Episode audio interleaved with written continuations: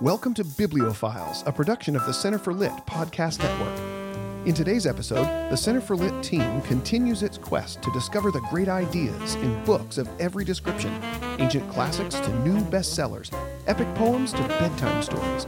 We're glad you came along. We hope you find this discussion as provocative and inspiring as the books themselves. Want to join the great conversation? Stay tuned. You've come to the right place.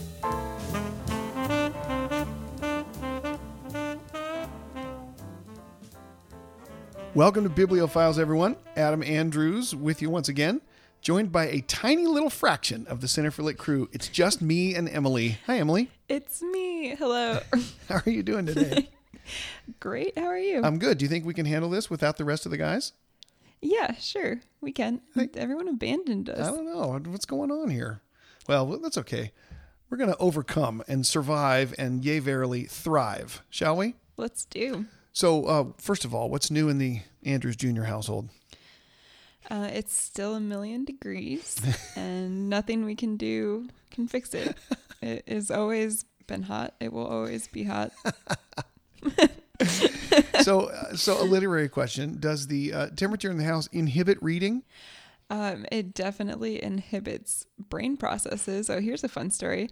Uh, we were so hot, so so hot. The it was gonna be like hundred degrees, and we don't have air conditioning. And just slowly over the course of the day, as the heat gets trapped in the house, it just gets worse and worse and worse, and it just got unbearable. And Ian and I were so grumpy, and so we decided that we needed to leave and get a milkshake, and we got in our car to get a milkshake and Ian backed out of our driveway like he always does, not noticing because our brain functions don't work. Oh That there was a car in the neighbor's driveway and he rear-ended our car Oh, and now oh, our no. car is in the body shop because of how hot it is. It's a very interesting concept of causation that you're talking about right there. I really think it's true. You just can't think straight. So the question, "What are we reading?" If I applied it to you, would probably fall on on deaf ears. Uh, yeah, I mean, I don't know. I think it's an appropriate time to talk about existential questions because I'm feeling very existential. Is that a lead in to the topic for today? It is. Yeah, it is. We are doing What Are We Reading? Only it's you that's done the reading. So, But it's not because it's reading? cool in my house. Well, it probably is cooler in my house than yours. I really think it is. I have found that I read better in the morning than in the afternoon, and that may be, may be due to temperature. but I actually am down with a uh, an episode of What Are We Reading because I just finished a book that I wasn't planning to read this year or ever, and it was suggested to me by a friend. And uh, when he mentioned the title and the author, I thought, well, I've never read anything by that author, certainly not that title, but it's something that I would like to be passingly familiar with. So I got a brand new reading experience in the last couple weeks that I was actually pretty excited about. So I'm I'm glad I'm on the hot seat today. yeah, I can't wait to hear about it. what are you reading? Well, it is. I know it's it's kind of a cheat because I already I already know what you're reading, but no one else does. So tell us, tell everyone else what you're reading. I I have just finished The Plague by Albert Camus, and it was suggested to me uh, originally because how appropriate, right? Here we are in the Behold, a plague. Right. Behold, a plague. And uh, here we are in the midst of a worldwide pandemic. Uh, Albert Camus is one of the great uh, literature literary figures of the 20th century, and you know won the Nobel Prize in literature, and is a famous uh, not only playwright and novelist but philosopher. And this novel is literally about a pandemic in which the people have to respond and governments have to respond and laws are passed and measures are taken to address the pandemic which you know obviously rings true in a million ways uh, with regard to our current situation. And so i thought well i should read it. So i did. Is it French? It, It does is- the pandemic happen in France? uh, yeah, so so Camus grew up in uh, or spent time in his in his youth in Algeria in North Africa, and so the um, the novel is set in a town called Oran. Uh, Oh, in, it's in Algeria. yeah, in Algeria, uh, French Algeria. That is uh, a real city that not only is it a real city, but uh, it was subject to um, several plagues, several outbreaks of bubonic plague in the 16th and 17th centuries, and then also a uh, cholera epidemic in 1849. So it was the a city that was decimated and beleaguered by plague in very at various times. So is it historical fiction? W- well, not really, not really. Um, so I think Camus took the fact that he had grown up in Algeria and understood the the climate and the topography and the society, and then knew of this city that had been touched by plague, and sort of put those two things together and wrote a fictional story. I see. But yeah, it's really it was really interesting. He set that it, the novel was published in uh, 1947, and um, I think the details surrounding the setting of the story are not super specific to that particular year, although we can assume that it happens uh, shortly after World War II. So the the interesting thing about this story is that it's told from the perspective of a chronicler who doesn't reveal his identity until the end. And so the perspective of the narrator is as a um, a reporter or a historian presenting a history of this plague in this city based on conversations that he's heard and documentary evidence that he has collected and medical records that he's found. But along the way, he sort of slides into omniscient narration and um, sort of gets into the head in particular of this doctor, Dr. Rieux, who is one of the chief doctors in charge of um, spearheading the effort to contain and overcome the pandemic. And so we hear this doctor's reaction to the situation, reaction to people trying to handle the plague and how it affects them, reaction to the progress of the disease and how it spreads, and then also his relationships with a group of friends that he assembles over the course of the novel that become the uh, the story's main characters. Essentially, a group of people from various walks of life that are thrown together by the plague and sort of band together to make a committee of of workers trying to organize uh, resistance and organize their efforts to combat it. And they all come from different walks of life, as I said, and different uh, personalities, and importantly, different sets of philosophical presuppositions. Because it becomes clear really quickly that this is only on the surface the story of a of a medical viral pandemic. Uh, that the, the plague is is very quickly obvious as a metaphor for something else. Mm, I'm very French. Yes, oh, it's very French, indeed, indeed. It's a metaphor for something else that the that the various characters of the story are responding to, and they understand the philosophical implications of the idea of plague, and they understand how it compares to things that they're struggling with in their lives. And so the the, the characters is what I'm trying to say have a bunch of philosophical conversations. Hmm. What are the different philosophical positions that they bring to the table? Well, so there's there is the doctor who is a, a man of science and whose primary interest is in easing the suffering of plague victims. And he falls in with a priest. Uh, the doctor's name is Rieux. I don't know how to say French, but Rieux. and um, the priest's name is Paneloux, and he is a Jesuit. And he responds to the plague by delivering two great sermons and um, dealing with the aftermath of the people's reaction to his sermons. And his first one in the early part of the story is a sermon about how this plague is the judgment of God. And boy, oh boy, do you guys deserve it. Hmm.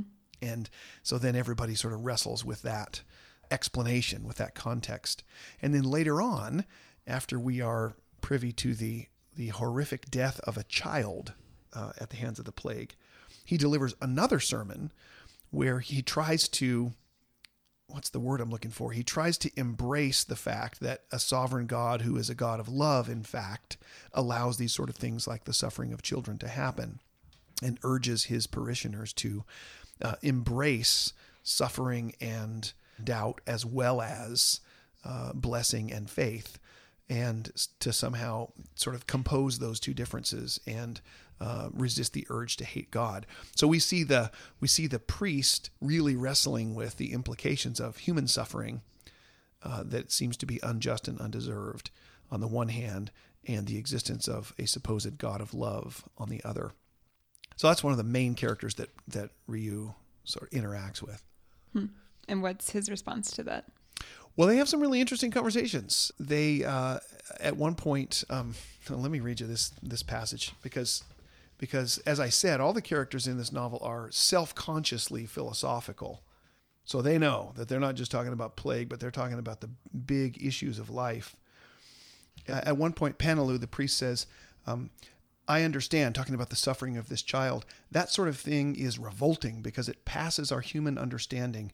But perhaps we should love what we cannot understand. And Rieux tries to grasp what Paneloux can mean by this, and then he says, He shook his head. No, father, I've a very different idea of love. And until my dying day, I shall refuse to love a scheme of things in which children are put to torture. A shade of disquietude crossed the priest's face. Ah, doctor, he said sadly, I've just realized what is meant by grace. And we readers, as we read that, say, wait a minute. What is meant by grace? What is the doctor trying to say? And Rieux responds, Well, it's something I haven't got, that I know, but I'd rather not discuss that with you. We're working side by side for something that unites us beyond blasphemy and prayers, and it's the only thing that matters. And so, in answer to your question, Rieux's response to the preacher's attempt to reconcile the suffering of the world with a belief in God is that's beside the point. Um, that to, in response to Paneloux saying, grace is the ability to love what we don't understand, Rieux says, No, I'm not going to go there. I don't want to have that conversation with you. There's something else we're doing that's beyond blasphemy and prayers. And that is trying to ease the suffering of the world. And that's the only thing that matters. And so we get this this pretty and this is throughout the relationship between Rieux and Paneloux. We get this dichotomy between the things of God, whether or not He exists, and the things of man. And um, Paneloux's kind of presented as somebody who's trying to reconcile those two things, but in the end, what really matters is the things of man. That sounds a lot like uh, the idea that Camus was famous for, which is wrestling with absurdism in the world, the absurd. Right? I was I was wrong to call him an existentialist. He wasn't. He fought that his whole career. He was a philosopher of the absurd, and he was always trying to figure out how to handle questions like that. How we, as conscious beings, can encounter meaningless, supposed meaningless in the world, meaninglessness in the world, and that that the problem of pain is right there on the surface of that question. Yeah, absolutely. Uh, um, he he Camus or the narrator, who we don't find out the identity of until the very end. Um, the narrator has these long passages where he describes, on the one hand, the government's response to the plague and the measures that they put in place to close the town and confine any, everybody inside the gates, and then on the other hand, sort of the the town's response emotionally and psychologically to their, their confinement. And he talks about the town kind of as a as a single personality. And he says at one point, Thus each of us had to be content to live only for the day, alone under the vast indifference of the sky. And that sentence sort of describes the town's attitude, but also uh, kind of sets a philosophical foundation for for the the context in which all these characters are going to interact underneath the vast indifference of the sky, which has visited plague upon the town. Yep. And so there's that inherent meaninglessness that you're talking about that everybody is wrestling with. And I, I think it's right that, that you say that um, Camus is not an existentialist and, and also not a nihilist. He has one of his characters Right. say at one point, uh, uh, "You know, I'm not a nihilist. I'm I'm looking for the meaning in it all." And the ex, the absurdist would say that there may be no inherent meaning in it, but the search for some sort of significance and meaning is possible, and also is good. And so, yeah, the the meaning is the revolt, right? The attempt to fight with dignity in the face of the indifference of the world. yeah, Every time you turn to do that, you're creating the meaning. exactly think, right. right? Exactly right. And I'm I- try- I'm calling on old old schooling that's buried somewhere in Well, my brain. That's better than what I do. Um, as a friend of mine said to me recently, the only thing I know about existentialism is what I got on Wikipedia. But at one point, Rieux says the only thing that uh, that really matters is you know, I'll, I'll quote you from from the early part of part one of this of this novel. There lay certitude, there in the daily round. All the rest hung on mere threads and trivial contingencies. You couldn't waste your time on it. The thing was to do your job as it should be done.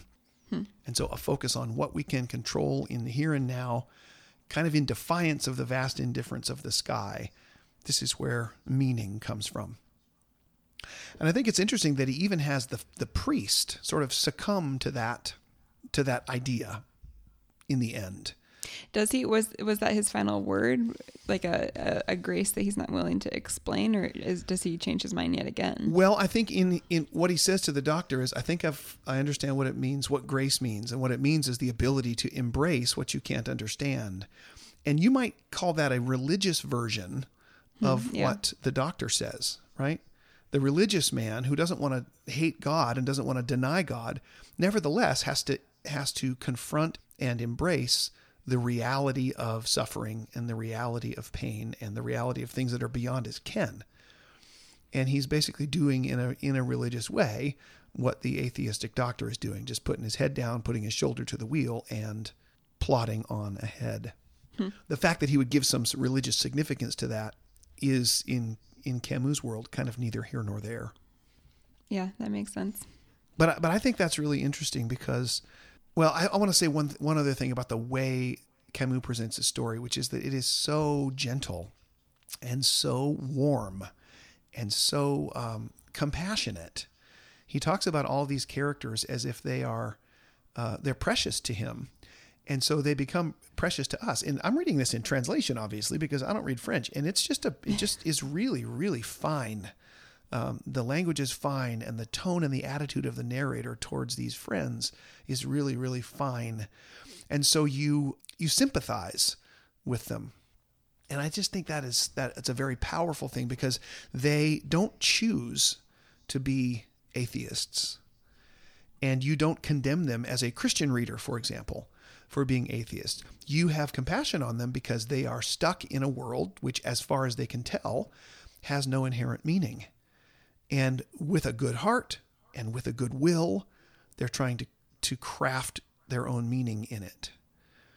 And um, that is a difficult place to be. And, and it's there's a sense in which, in reading the story, you realize that they are in that situation through no fault of their own, other than that we're all, you know, uh, the, the doctrine of original sin would assign some fault there. But other than that, they just happen to not be men of faith. Right. And so that's um, I love the way Camus is able to present that as one of the data of the world that is that is irreducible. It sounds like thus far that the book is full of conversations, and that and that wouldn't surprise me if that was all there was. But does it have any kind of narrative structure? Is there like some kind of climactic moment that gives us insight into what we're supposed to think of all this? Um, yeah, as a matter of fact, that's a great question, and and for the benefit of our listeners, I did not know that question was coming, but but there is uh, there's an inherent plot structure in this because the plague. Uh, there's an inherent plot structure in the progress of a plague, right? So in the first chapter, we find that rats are starting to crawl out of the of the sewers and the cellars of the city and die in the streets.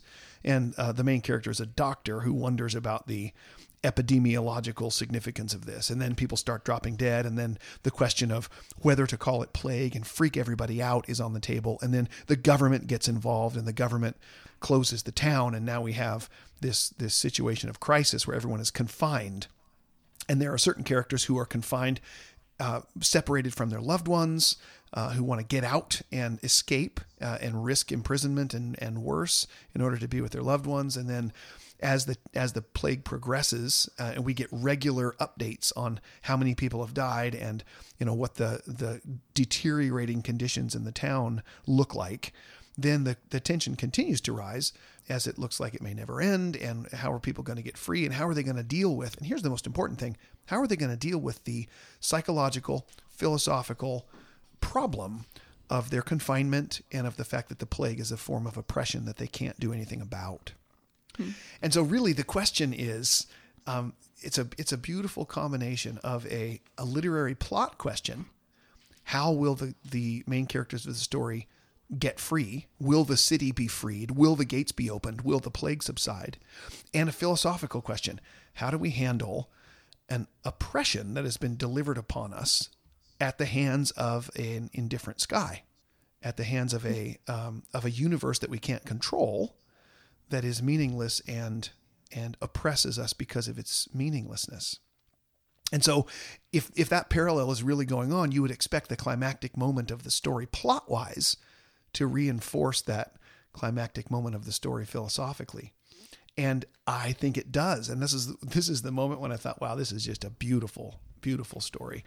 Uh, it's at the very end of the well, not the end, towards the end, where uh, Rieux and his probably his best friend among all his friends, um, a guy named Jean Tarrou, who is an, um, a recent arrival to Oran, who came from parts unknown, and is sort of an amateur philosopher.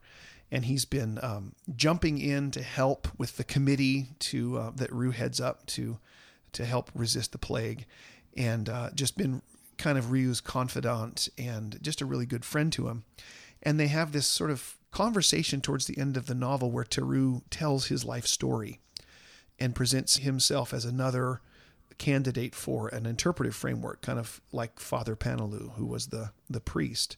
But Tarrou is not a believer, he's an atheist, and his goal in life, since he saw injustice um, when he was a child, his goal in life is to oppose government totalitarianism and, in particular, the death penalty. And um, he says to, to Rieux at one point, I want to be a saint without believing in God. That's my goal. And so he's got a different philosophical perspective, right, on the relationship between the supernatural and the material, and and he present, sort of Camus sort of presents him as another potential way to handle these problems. But plot wise, the, the the climactic moments happens right after this conversation. The two of them decide to go swimming, and uh, so they take their car out past the past the barricades. They have papers that, that can get them past the guards down to the beach on the Mediterranean and um, he describes the scene with with beautiful poetic language, so you can tell something significant is about to happen.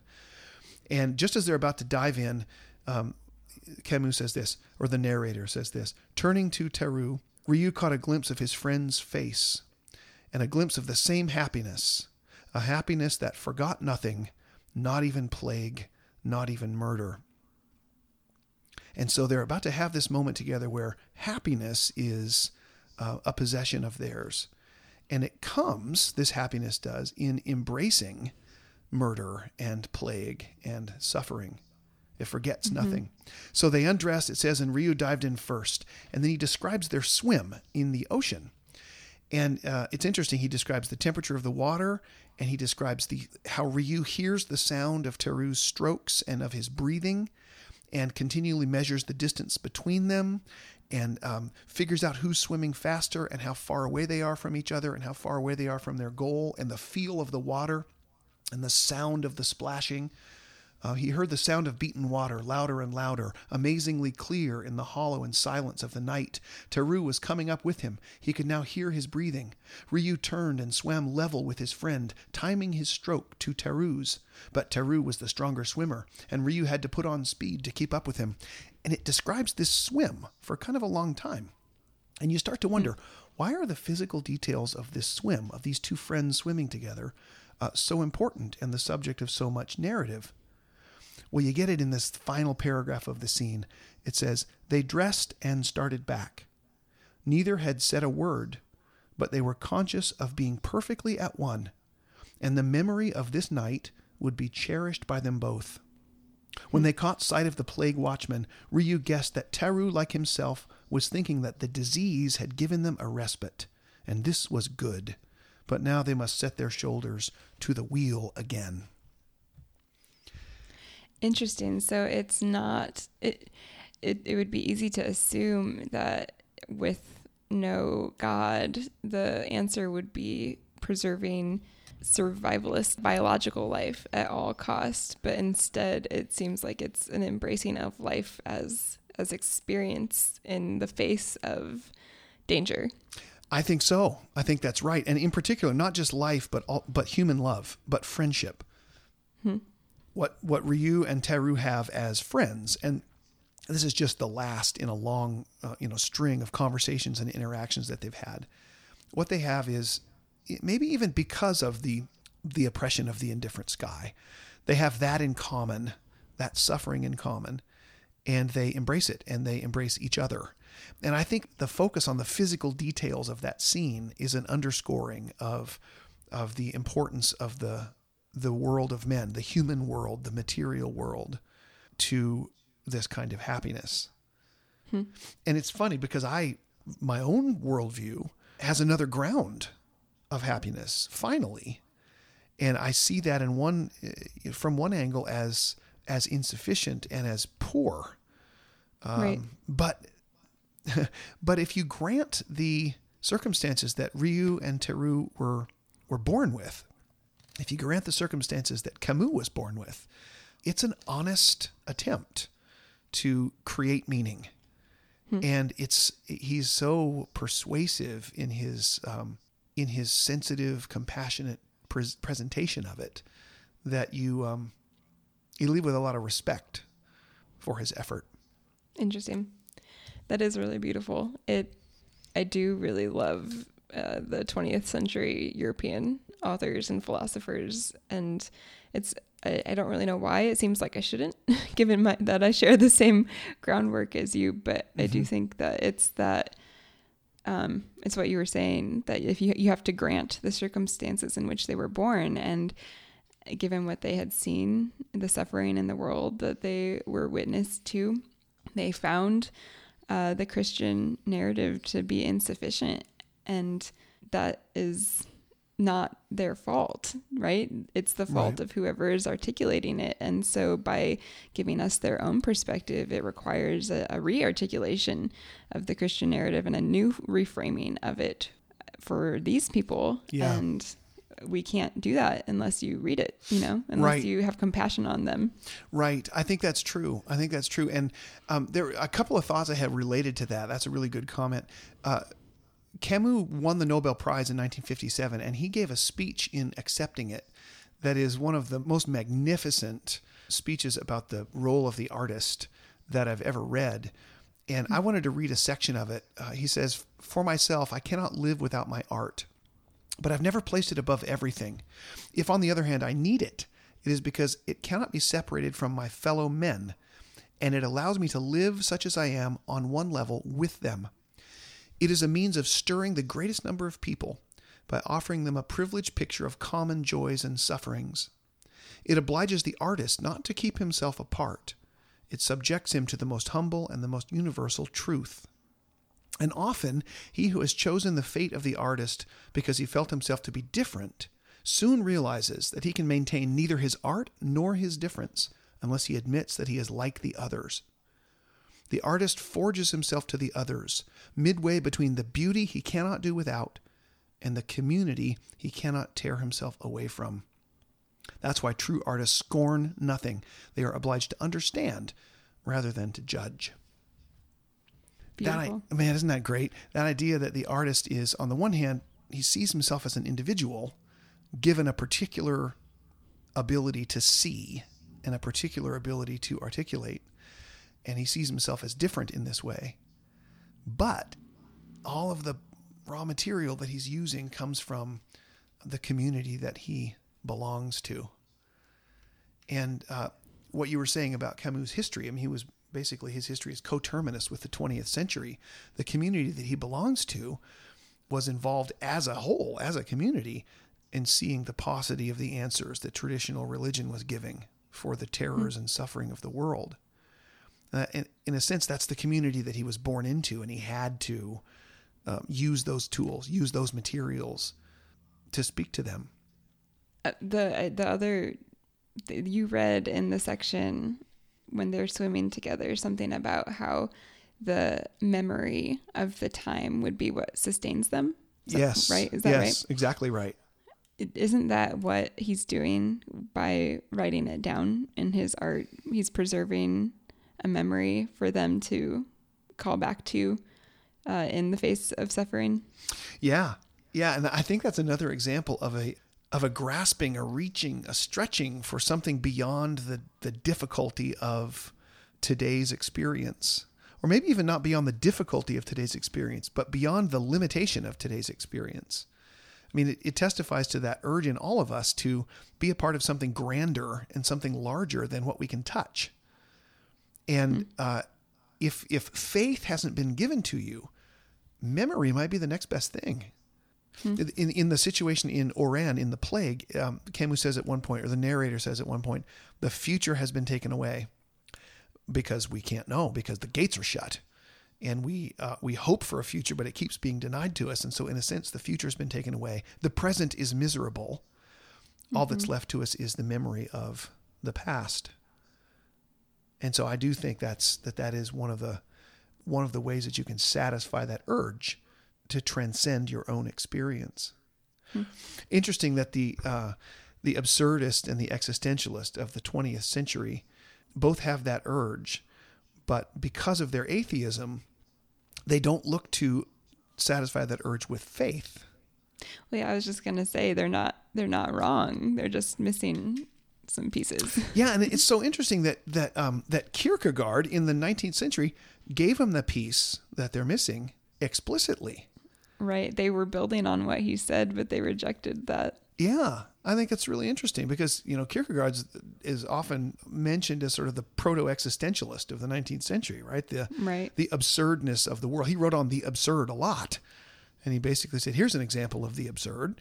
I realize that I must act in this particular way, but um, the laws of nature and of of God and ethics and morals forbid me, and so those those two things don't don't match up." and the the human urge to to see meaning in the world and the apparent meaninglessness of things um, is overwhelming. And Kierkegaard's response to that is to embrace it on the one hand and say you're exactly right, and then to say the impulse of faith is the solution. Well, even Dostoevsky, the other one people point to as the proto existentialist, Father Zosima in Brothers Karamazov, literally does. He falls to his feet and embraces physically the the father, right? Uh, Oh yeah, the the patriarch in doing the same thing. He's embracing the the suffering, embracing the absurd of the situation. right. And so I, I'm left to wonder, with that example of Kierkegaard, with that example of Dostoevsky, why is it missing from existentialism and absurdism? Mm-hmm. And you know that that drives us back eventually to a theological point, which is that you're you got eyes to see what you have eyes to see, and that is somehow a an aspect of plague, an aspect of of reality that we don't have any control over. Yeah, it's interesting to me that the major questions that you said that forces them into these contemplations is the death of a child, because that's also in Ivan Karamazov, right? That's his big hurdle that he can't jump over is the suffering of children, the suffering of innocence. Uh, so some people can get over that hump and others can't, and nobody can really satisfactorily explain it. It's a mystery. Do you mean that they can't explain the suffering of children, or they can't explain why some people can get around it and some people can't? both i Yeah. guess I, I was talking about the first but i think the second is true as well that it's a gift of faith to be able to jump over that hurdle Yeah, I think that's really important, and that's the that's sort of the meta version of the of this story. That's that really is powerful to me. The more I think about it, that the the citizens of Oran are visited by plague, and there's there's a scene in the in late in the novel where one of the old patients is is clucking and and giggling and laughing about this fact, and he's he, it seems like he's he's okay with it, and he even, even thinks it's fun to watch. And Rieux asked him why he's laughing, and he says the plague is life. The plague is everything, and we're all um, we're all visited by it through no fault or decision or uh, through no no fault of our own. We didn't do anything to bring it on.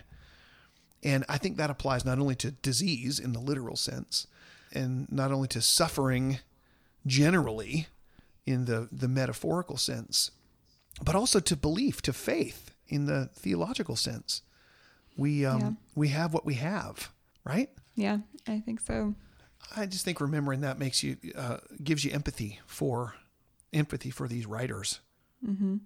Well, and man, I, one of the last questions I wanted to ask you is how you would say that this why it's relevant for now. I mean, obviously, it's relevant now with our own plague going on, but I wondered how you thought it spoke to us particularly. Yeah, yeah. Well, I, it was interesting when I started reading it. I think I might have mentioned this already. I thought, well, this is going to be a one-to-one comparison to our current political and biological medical situation. It was very quickly obvious that that was that is just a metaphor for something else, and so. I think the, the connections are much deeper than this is a story about a widespread disease where the gates of the city are closed. And this is a story about uh, handling the um, handling the fact that we're hemmed in by mm-hmm. our circumstances, physical and spiritual and psychological and philosophical alike.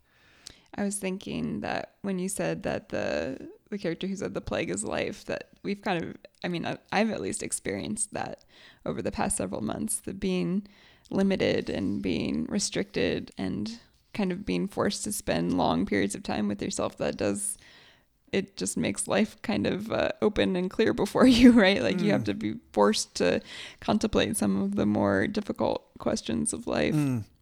Yeah, he, the narrator talks about that a lot. That the confinement starts to work on uh, the people as a group and individually, and they start paying attention to deeper issues and dealing with them in a way that they wouldn't if things were all were going along.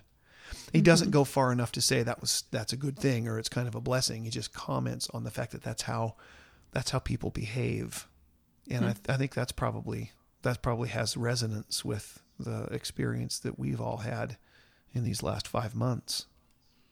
I wonder if this is the kind of thing that would be helpful to read for maybe not even just while the plague is happening, but afterwards mm. uh, relating to our fellow human beings mm-hmm. who have also gone through it and may not mm-hmm. have that uh, the same thing that Kierkegaard and Dostoevsky had, you know, um, that may have more of a response like this. Yeah. Yeah, that's interesting. I, I think you're probably right. There's a scene at the end where um, the narrator comments that the plague finally lifts, it, it dies away. So those of us who are waiting for the end of COVID 19 can take courage um, oh, and by the way, I didn't mention that that um, the plague in question here in Camus' novel is bubonic plague, like from the Middle Ages. So it's actually. Can I just say that that is a million times worse? Do you know what happens in bubonic uh, plague? Uh, yes, unless Camus was making it up. It's terrible. Isn't it that your uh, insides turn to liquid and exit your body? I don't know. I didn't. There wasn't a scene of that that's, in this novel. I but. did take middle age history, and I believe that's what they told us. well, there are some there are some fairly graphic descriptions of of agony in this in this novel, but but we can take heart. It does finally um, go away, and the the rats reappear. They all died first, and they reappear, and everybody's glad because it means it's over. And the gates are finally opened, and uh, lovers are are restored to each other families are reunited. And uh, he describes with great poignancy and tenderness the the way that those emotions are um, allowed to run, and then they everyone's a little bit awkward because it's been so long. And then he makes this comment. He says, and I, I don't remember exactly where it is, but he says, "It appeared that everyone whose hopes were limited to um, physical reunions with their loved ones." Got what they were longed for, hmm. with the exception of the people who had lost them to the plague. But that people whose hopes extended and, and were were more than just physical were disappointed. And it's another way that he he limits his his treatment of his answers to the questions of life to what we can actually experience in the here and now. And maybe not even just in the here and now, but in the physical world of of flesh and bones. Well, yeah, that I was I had that thought in the very early stages of the quarantine, which the things that you rely on to create meaning in your life, it kind of draws them to the surface and how many of them are fake because you can't if they're not there when you're stuck in your house, are they really there at all? Yeah. Right? Like travel or mm-hmm career success, you yeah. know, all the things that that get taken away from us and yes. that time turn out to be shallow. Yeah, yeah. At one point Tarrou, the guy who went swimming with the with the narrator, uh, at the end, he says, "I'm just I'm just hoping for peace of mind. That's what I really want is peace of mind because he's he's basically been his whole life on a crusade against the death penalty." And um, he eventually dies of plague, one of the last victims. And uh, Rieux says he knew that Tarrou was was after peace of mind. Perhaps he had found it in death, uh, past when it would do him any good. And so that's sort of the object lesson in in, in the, his observation that those those of us who were after something human, after something physical, were satisfied in the end. Maybe not those of us who were shooting for higher game. Interesting. He says at one point, it's I don't know who's saying this. I too, he says, I'm no different. I can't remember who it is. But what matter? Death means nothing to men like me. It's the event that proves them right. Death is the event that proves them right. I mean, here's What the what do you take that to mean? well, I think that this is the foundation of the entire worldview that it from which this novel is is built. That uh, the world that we know and can deal with is bounded by death. It's a physical world, it's a material world, and at the point of death, it ends. And so, all of the philosophical stances we take and all of the tools we use to make sense and meaning of this world, if they are not taken in the shadow of death, uh, then they are frivolous. Death is the thing that validates and verifies um, the efforts of atheistic men to make meaning in the world. So the the narrator who says that is is essentially taking that taking that side of a guy who's grown up and adopted, inherited, um, being born into this atheism, and he's got in in the end he's got death to prove him right. It's amazing to me that a guy who says that so eloquently, so persuasively, says something that I frankly disagree with, can be so um, compelling. Right. Well, and there's so many things about it that that are true, but not but not quite. I don't know. You know. Yeah, I do. Like it, it's Yeah. so close. Yeah, I mean, I, it makes me want to go read more Kierkegaard because I think um, I think he had his finger on something. The, there's a some sort of disconnect between the world of God and the world of men that is a wall between the two that is that is breached by faith, but that absent that breach is bounded by something like absurdity. yep. And I think Camus has his finger on the absurd part.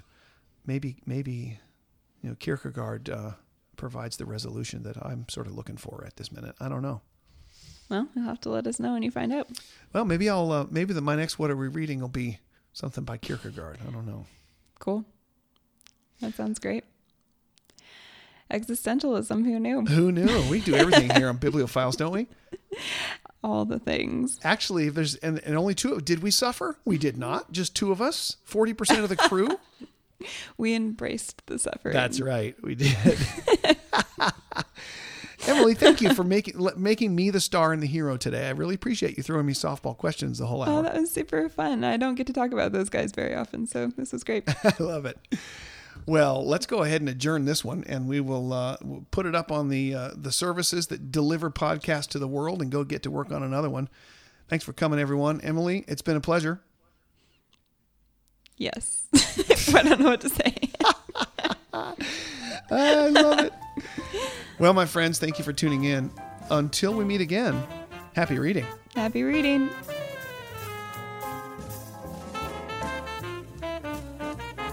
Bibliophiles is a production of the Center for Lit Podcast Network. Find new episodes each month on the web at centerforlit.com, where you'll discover dozens of resources to equip and inspire you to participate in the great conversation, including the Pelican Society, a membership program for folks who love the Center for Lit approach to all things literary. Thanks for joining us. We hope you enjoyed today's episode. Until next time, happy reading, everyone.